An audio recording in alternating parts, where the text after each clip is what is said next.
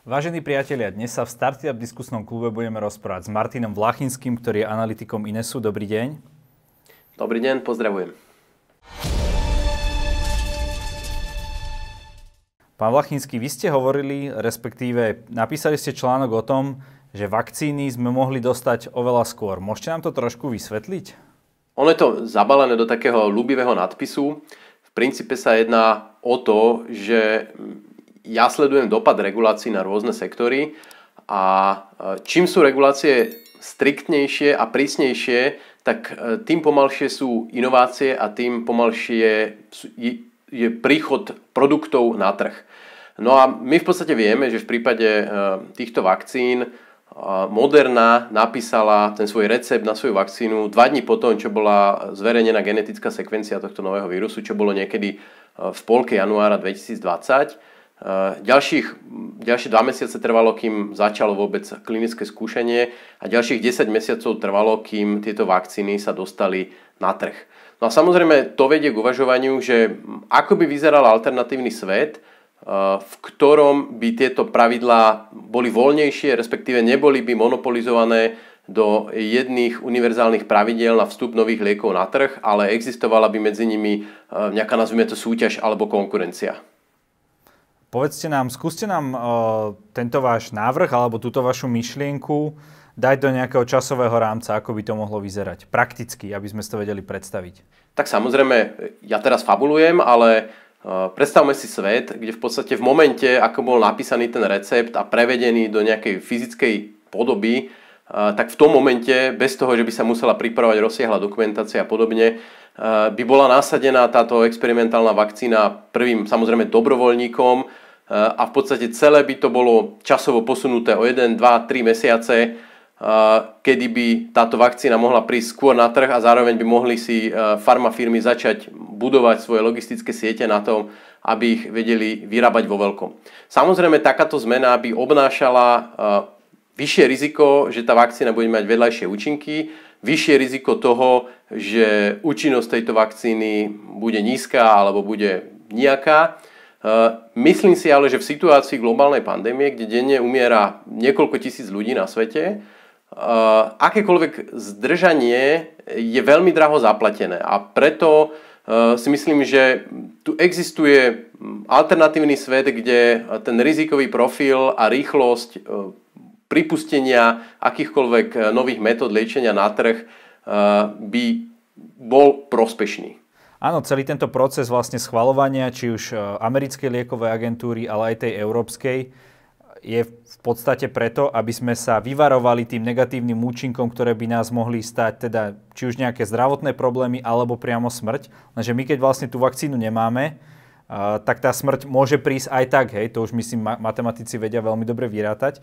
Ale poďme sa pozrieť, že keď ste hovorili, že ten genetický kód bol už, alebo respektíve tá vakcína prvá bola vyrobená uh, niekedy v januári, vo februári, ako by to mohlo vyzerať týmto spôsobom mesiac po mesiaci? No, navrhnutá bola v polke januára. Kedy presne bola vyrobená do takej formy, že ju bolo možné aplikovať, to neviem. Ale Určite to bolo skôr, ako sa oficiálne začalo klinické skúšanie, ktoré si vyžaduje vôbec zazmluvnenie, obrovskú dokumentáciu, prípravu protokolov a množstvo ďalších vecí. Ja teda netvrdím, že v tom alternatívnom svete by nič z tohto neexistovalo, ale povedzme, že by to malo jemnejšie pravidla. To znamená, že už možno v januári by prvé jednotky ľudí mohli obdržať experimentálne túto vakcínu, kde by sa sledovalo vôbec, či nezačne, neodpadnú im ruky, nohy. Samozrejme, povedzme, že by to bolo e, zmysluplne zaplatené pre týchto ľudí, aby sa im oplatilo do tohto rizika ísť a že by v podstate toto skúšanie mohlo napredovať oveľa rýchlejšie aj za cenu akceptovania vyššieho rizika. To znamená, že povedzme už niekedy v marci, apríli by bolo viac menej jasné, e, akú šancu má ten, ktorý produkt, pretože to nebola len táto jedna spoločnosť, ale x ďalších spoločností, ktoré ju vyvíjajú, aké šance majú na to, že sa na trhu chytia e, a tieto spoločnosti by si mohli začať pripravovať vlastne ich e, veľkú výrobu. A na, na konci dňa by sme získali možno mesiac, možno dva, ktoré ale zároveň by znamenali možno niekoľko sto alebo niekoľko desiatok tisíc zachránených životov. A toto podľa mňa dôležité zvážiť aj z toho dôvodu, že poprvé tento samotný vírus môže mať mutácie, ktoré tejto vakcíne, ktorá už existuje, uniknú a bude treba ju rýchlo modifikovať a zároveň samozrejme v blízkej alebo vzdialenej budúcnosti môže prísť nejaký iný, ešte rýchlejší a ešte nebezpečnejší vírus. Nakoniec mali sme tu starý SARS, mali sme tu MERS a nejaké ďalšie, kde skutočne nebude moc reálne čakať 10 mesiacov na to, aby prebehli všetky tieto procesy, ktoré prebiehajú za normálnych podmienok. Pozrime sa na príklad napríklad vakcíny Sputnik, ktorá, ktorou už sa e, očkujú teda ľudia v Rusku, ale aj v iných štátoch e, vo celkom veľkých číslach. Ale napríklad e, Európska lieková agentúra ju stále neschválila, pretože teda tí Rusi si nepodali žiadosť, ale ako, ako zapadá do tohto kontextu teda tá ruská vakcína? Čo keby odteraz sme začali týmto spôsobom, ktorý vy navrhujete alebo o ktorom rozmýšľate fungovať? Ako by to bolo? No, tieto autoritatívne štáty majú v úvodzovkách výhodu v tom, že e, niektoré svoje vlastné pravidlá môžu z popudu e, vládcu preskočiť, čo im dáva istú výhodu v takýchto situáciách, istú výhodu flexibility a zároveň to je zdrojom tých obáv v, napríklad do Európskej únii z týchto vakcín. E, preto je to zaujímavé skôr z pohľadu koncového používateľa, Zase otázka je, ak by sme mali alternatívny svet, a toto slovičko alternatívny svet som už veľakrát povedal, ale potrebné to zdôrazňovať, že sa jedná len o nejaký myšlienkový konštrukt. Ak by sme mali takýto alternatívny svet, kde v podstate e, vakcínu nenakupujú jednotlivé štáty, ale e, môžu napríklad nakúpiť aj zdravotné poisťovne, môžu nakúpiť aj jednotlivci, e, ako sme my, teda potenciálni pacienti, tak samozrejme tie spoločnosti, ktoré ich produkujú, či už aj v Rusku, v Číne, by možno k tomu pristupovali Eh, iným spôsobom, aj čo sa týka objemu výroby a začiatku eh, a podobne. A zároveň by odpadli tieto zložité geopolitické diskusie o tom, že či eh, nejakým spôsobom Rusko si tu hrá nejakú svoju politiku s tými vakcínami alebo nie. Čiže na konci dňa hm, zase, pokiaľ by sme akceptovali to vyššie riziko, že mali by sme tu v ponuke vakcíny, ktoré možno nezodpovedajú našim nastaveným štandardom, ale zároveň ľudia by si z nich mohli slobodne vybrať a mohli by si slobodne vybrať medzi rizikom, že sa nakazia v nasledujúcich mesiacoch a možno, ak sú povedzme e, v tých e, e, zasiahnutejších skupinách mali vážne následky až smrť, alebo si vyberú radšej riziko toho, že si vezmú vakcínu, ktorá možno ne, neprešla takým procesom, ako prejde v Európskej únii alebo Spojených štátoch amerických, ale zase už vieme v tomto momente odhadnúť, že nie je to niečo, čo by zabilo každého druhého, kto si ju pichne a zároveň sa zjavujú postupne indície, že tá vakcína v celku funguje. Ako by sme teda zistili, ako by sme vôbec vedeli, že takéto vakcíny sú bezpe- bezpečné, ktoré sa vlastne pre tých prvých ľudí? Ono existuje e, námietka e, voči takýmto argumentom, že nejakým spôsobom liberalizujme e, alebo demonopolizujme regulácie vstupu nových liekov na trh, že ak by sme toto spravili, tak bude existovať svet, kde E, tu proste budeme mať v predajniach, v lekárniach rôzne pokutné lieky, e, rôzne hadie olejčeky, ktoré v lepšom prípade nič nerobia, v horšom prípade e, vyslovene poškodia pacienta. Poprvé, už dnes to do istej miery existuje. Máme mnoho rôznych produktov, ktoré sa predávajú aj v lekárniach a ktoré dokopy vôbec nič nerobia. Zároveň tu máme rôznych liečiteľov a, a ponuku kadejakých, kadejakých kryštálov a podobne. Čiže ono už dnes to existuje. A v tom, alter, v tom viac liberalizovanom alebo decentralizovanom svete by to neprepuklo do nejakej extrémnej, e, extrémnej roviny, ale e, pretože ľudia vždy budú dopytovať nejaké uistenie kvality, nejakú reputáciu, tak by vznikli alternatívni regulátori, a mohli by to byť univerzity, zdravotné poisťovne, mohli by to byť samotní výrobcovia liekov združení do nejakých organizácií, alebo by to boli spoločnosti, ktoré by sa venovali len uh, takýmto klinickým štúdiam. To znamená, že regulácie vstup by naďalej existovali, nebolo by to úplne bez akýchkoľvek regulácií, ale medzi tými jednotlivými regulátormi by bola súťaž. A povedzme, že by stále existoval aj ten štátny a že mali by sme jednoducho na krabičke liekov alebo na vakcíne napísané toto má oficiálnu pečiatku od ministerstva, alebo teda od ŠUKL, alebo Európskej liekovej agentúry a toto nemá, takže uh, buďte si vedomí rizika. V podstate táto, mož, táto možnosť rozhodovania je spotrebiteľom z istých dôvodov zobratá tým, že vlastne to rozhodovanie je monopolizované na úrovni štátnych regulátorov.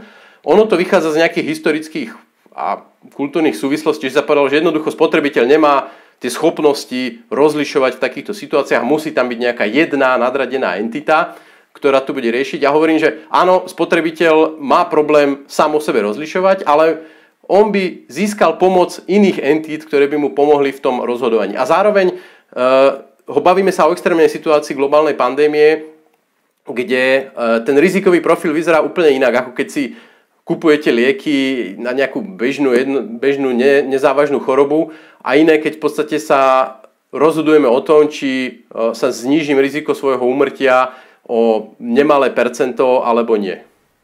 Môžete nám povedať e, nejaký príklad, e, možno aj z iného súdka, kde už takéto hodnotenie kvality existuje?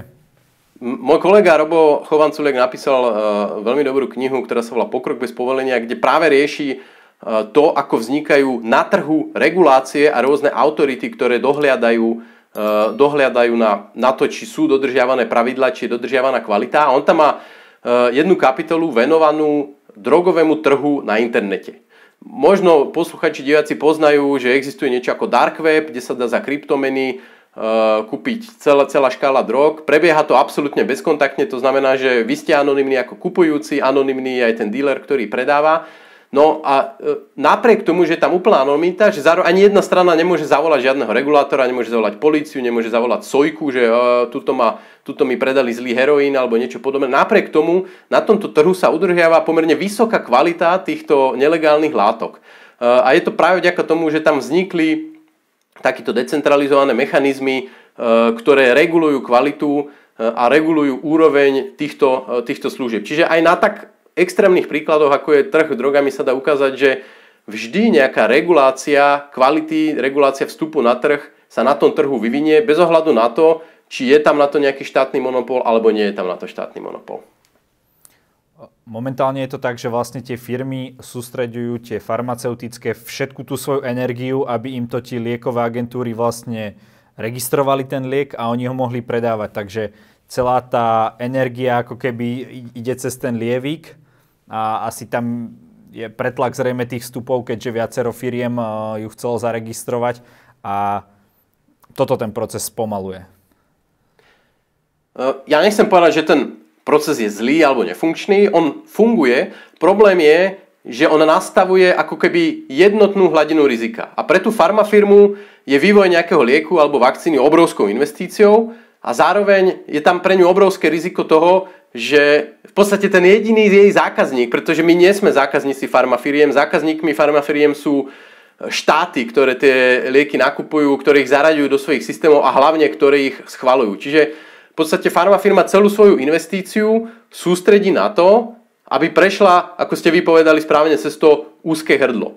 A môžeme si položiť otázku zase, ako by ten trh vyzeral, ak by nebolo jedno úzke hrdlo, ale ak by bolo niekoľko pozícií na trhu, do ktorých môže tá farmafirma vstúpiť, že e, povedzme, že dodá aj liek, ktorý má e, možno o niečo nižšiu účinnosť, alebo má aj vážnejšie vedľajšie účinky, prizná to, povie, takto to je e, a vy sa rozhodnite na základe svojho uvaženia, či do neho idete alebo neidete. Toto by vlastne rozšírilo trh pre investorov do farmabiznisu a dalo by to, dalo by to zmysel aj niektorým výskumom, ktoré, pri ktorých je viac menej jasné, že e, alebo dostanú sa do tej fázy, kde už je jasné, že v takejto podobe sa to cez toho štátneho regulátora, e, cez tohto štátneho regulátora neprejde. Je ešte nejaký iný spôsob, ako by sme si um, mohli zadovážiť vlastne účinné lieky, čo napríklad uh, Ivermectin. Ako by to podľa vás s ním malo vyzerať? Vieme, že na Slovensku niektorí veria, že by mohol pomôcť, niektorí neveria. Ako to vidíte? My, sa, my sme sa tu teraz doteraz bavili o vakcínach, ale e, tá istá téma môžeme ju otočiť aj na e, experimentálne použitie liekov pri snahe e, vlastne liečiť COVID. Nie je mu pre, predchádzať formou vakcíny, ale liečiť ho. A tu zase môžeme si položiť otázku, ako by to vyzeralo, ak by napríklad lekári mali už od februára alebo od, januára 2020 E, viac rozviazané ruky, mohli povedať, že ja ako lekárska alebo vedecká autorita na seba beriem e, zodpovednosť alebo zoznamím s pacienta s rizikom, že máme tu, e, dočítal som sa o takejto onakej experimentálnej liečbe a nemusím žiadať a čakať, kým sa ten liek, kým dostanem pečiatku, že ten liek, ktorý inak mimochodom Ivermectin existuje už skoro 50 rokov, takže je to pomerne starý liek, nie je to nejaká novinka, ale že na túto indikáciu ho môžem, môžem použiť. A zase sa bavíme o tom, že uh, bolo by tam samozrejme vyššie riziko, ale zároveň by tam bola vyššia miera inovácií. To znamená, že by existovalo oveľa viac pokusov, uh, ktoré by viedli niekedy k zlým výsledkom, ale pravdepodobne by viedli aj aj k lepšiemu výsledku, pokiaľ by nemuseli čakať na nejaké centrálne rozhodnutie, či sa do toho môže ísť alebo nemôže. Ja stále dookola hovorím ten alternatívny svet, pretože samozrejme, ak by sme toto urobili z večera do rána, že takto by sme to celé pomenili, ten systém, tam by bola stále, stále strašne veľká zotrvačnosť. Čiže uh, je dosť otázne, či by sa lekári len tak odvážne začali púšťať do nových vecí, ak boli, ak boli celý svoj život konfrontovaní s tým, že v podstate musia sa pohybovať v nejakom jasne vymedzenom regulačnom rámci, čo môžu, čo nemôžu. A keby zrazu dostali voľné ruky, tak asi len tak zo dňa na deň nezmenia svoje správanie. Ale uh, dovolím si tvrdiť, že zase, ak by, bol, ak by boli možnosti experimentovať s liečbou uh, otvorenejšie, tak pravdepodobne dnes by sme mali už o niečo účinnejšiu liečbu. A zase platí, bavíme sa o situácii, keď denne zomiera niekoľko tisíc ľudí na svete, uh, nebavíme sa tu o situácii, s nejakým nízkym rizikovým profilom, že e, riešime liečbu nejakého akné alebo podobne, tak samozrejme tam ten e, pomer nákladov alebo rizika a potenciálnych prínosov je úplne iný ako e, pomer nákladov alebo rizika a potenciálnych prínosov v prípade nejakej, nejakej smrtiacej choroby. Vy ste povedali príklad akné, tak to je skôr taký asi viac vizuálny problém. No, ale, ale aj v tom prípade teda hovoríte, že možno by si tá, každá tá firma, možno dermatologická, mohla nájsť dobrovoľníkov a takýmto spôsobom teda tie lieky otestovať rýchlejšie a možno aj lacnejšie? Tým, že by pravdepodobne stúpla návratnosť investícií, keďže ten trh by bol širší, ako som na začiatku povedal, tak vo výsledku by to zvýšilo atraktívnosť e, takéhoto konania. Ale samozrejme, tu je ďalší aspekt toho, že uh, to by asi musela byť nejaká zmena na globálnej alebo minimálne nadnárodnej úrovni, pretože samozrejme, ak ja neviem, Slovensko alebo Srbsko alebo Zimbabve si zavedú svoje vlastné pravidlá a na Slovensku to viac menej vďaka EU nie je možné, ale povedzme teoreticky, tak aj tak by to nemalo prakticky veľký efekt, pretože uh, pretože tie, veľ, tie trhy pre tie veľké farmafirmy sú Spojené štáty americké a veľké krajiny, takže oni sam, samozrejme by nevyrábali lieky len špeciálne nejaké experimentálne pre Slovensko alebo pre nejakú maličkú krajinu. Vy ste mi hovorili, eh, že existovala skupinka vedcov, ktorá si sama pripravila nejaký liek po domácky. Môžete nám to trošku ozrejmiť? Celú túto vec? No to je taký, to je, to je taký pekný, by som povedal, extrémny príklad, že doteraz sme sa bavili o tom, že čo keby e, bola možnosť, že nebude existovať len jeden chodníček, akým testovať lieky, ale povedzme, že by existovalo viacero a tí, niektoré z nich by znamenali, že akceptujeme väčšie riziko. No ale čo keby bola možnosť v podstate úplne voľne vstupovať na trh s čímkoľvek a tu bol taký pekný príklad, že e, v podstate krátko po vypuknutí pandémie sa dala dokopy e, skupina biomedicínskych vedcov pomerne významných v Spojených štátoch amerických a oni si v podstate doma na kolene pripravili takú kvázi vakcínu, e, kde zobrali nejaké peptidy, ktoré sa podobali na, na tie, ktoré sa, nachádzali, e, ktoré sa nachádzajú v tom vírusi, obalili ich do nejakého chytosaninu alebo čohosi. Pomerne jednoduchá vec a vstrekovali si to do nosa s tým, že odhadovali, že možno, sami samo, netvrdili samozrejme, že to malo nejaké účinky, ale povedali si, že možno je tu nejaká šanca, že týmto vybudíme svoju slizničnú imunitu eh, práve eh, v nosovej sliznici a v podstate takýmto spôsobom to na sebe skúšali. Tak, takto nadefinovaná látka mala v podstate šancu na minimálne vedľajšie účinky, možno s výnimkou nejakých alergických reakcií. Oni to následne ako taký open source recept dali na internet a teda e, spomínajú tam, že niekoľko stoviek ľudí, zase väčšinou vedcov, pretože zase to nie je, že by ste si to doma v hrnci uvalili, ona musíte byť viac menej biochemik, aby ste to vedeli vyrobiť, tak že niekoľko stoviek vedcov to spravilo. A teraz je tu otázka, keby niektorý z nich si povedal, že je tu takáto vec, dobre, nemám k tomu žiadne klinické skúšky, mám len k tomu môj vedecký odhad, ja toho spravím za cisternu a po eure to budem predávať ľuďom e, na bazoši. No dnes by samozrejme toto nemohol, to by mal vážny problém, ale čisto teoreticky je to taký extrémny príklad toho, že pokiaľ by neexistovali žiadne regulácie, tak aj tá miera inovácií a miera produktov na trhu by bola oveľa väčšia. Samozrejme, časť tých produktov by bola vyslovene zvlášť škodlivá, ale zároveň by to znamenalo, že časť tých uh, dobrých alebo účinných produktov na trhu by bolo viac. Vy ste súčasťou uh, pravicového inštitútu INES. Vy asi nebudete za prílišnú reguláciu, mám pravdu? Aj celkovo, nemyslím len v tomto, tejto oblasti. Ja zastávam názor, že v dnešnom svete už ani pravica, lavica neexistuje, takže my sme skôr klasickí liberáli. Ale uh, no to, toto je presne to, čo som hovoril, že to nie je, že existuje štátna regulácia a žiadna regulácia.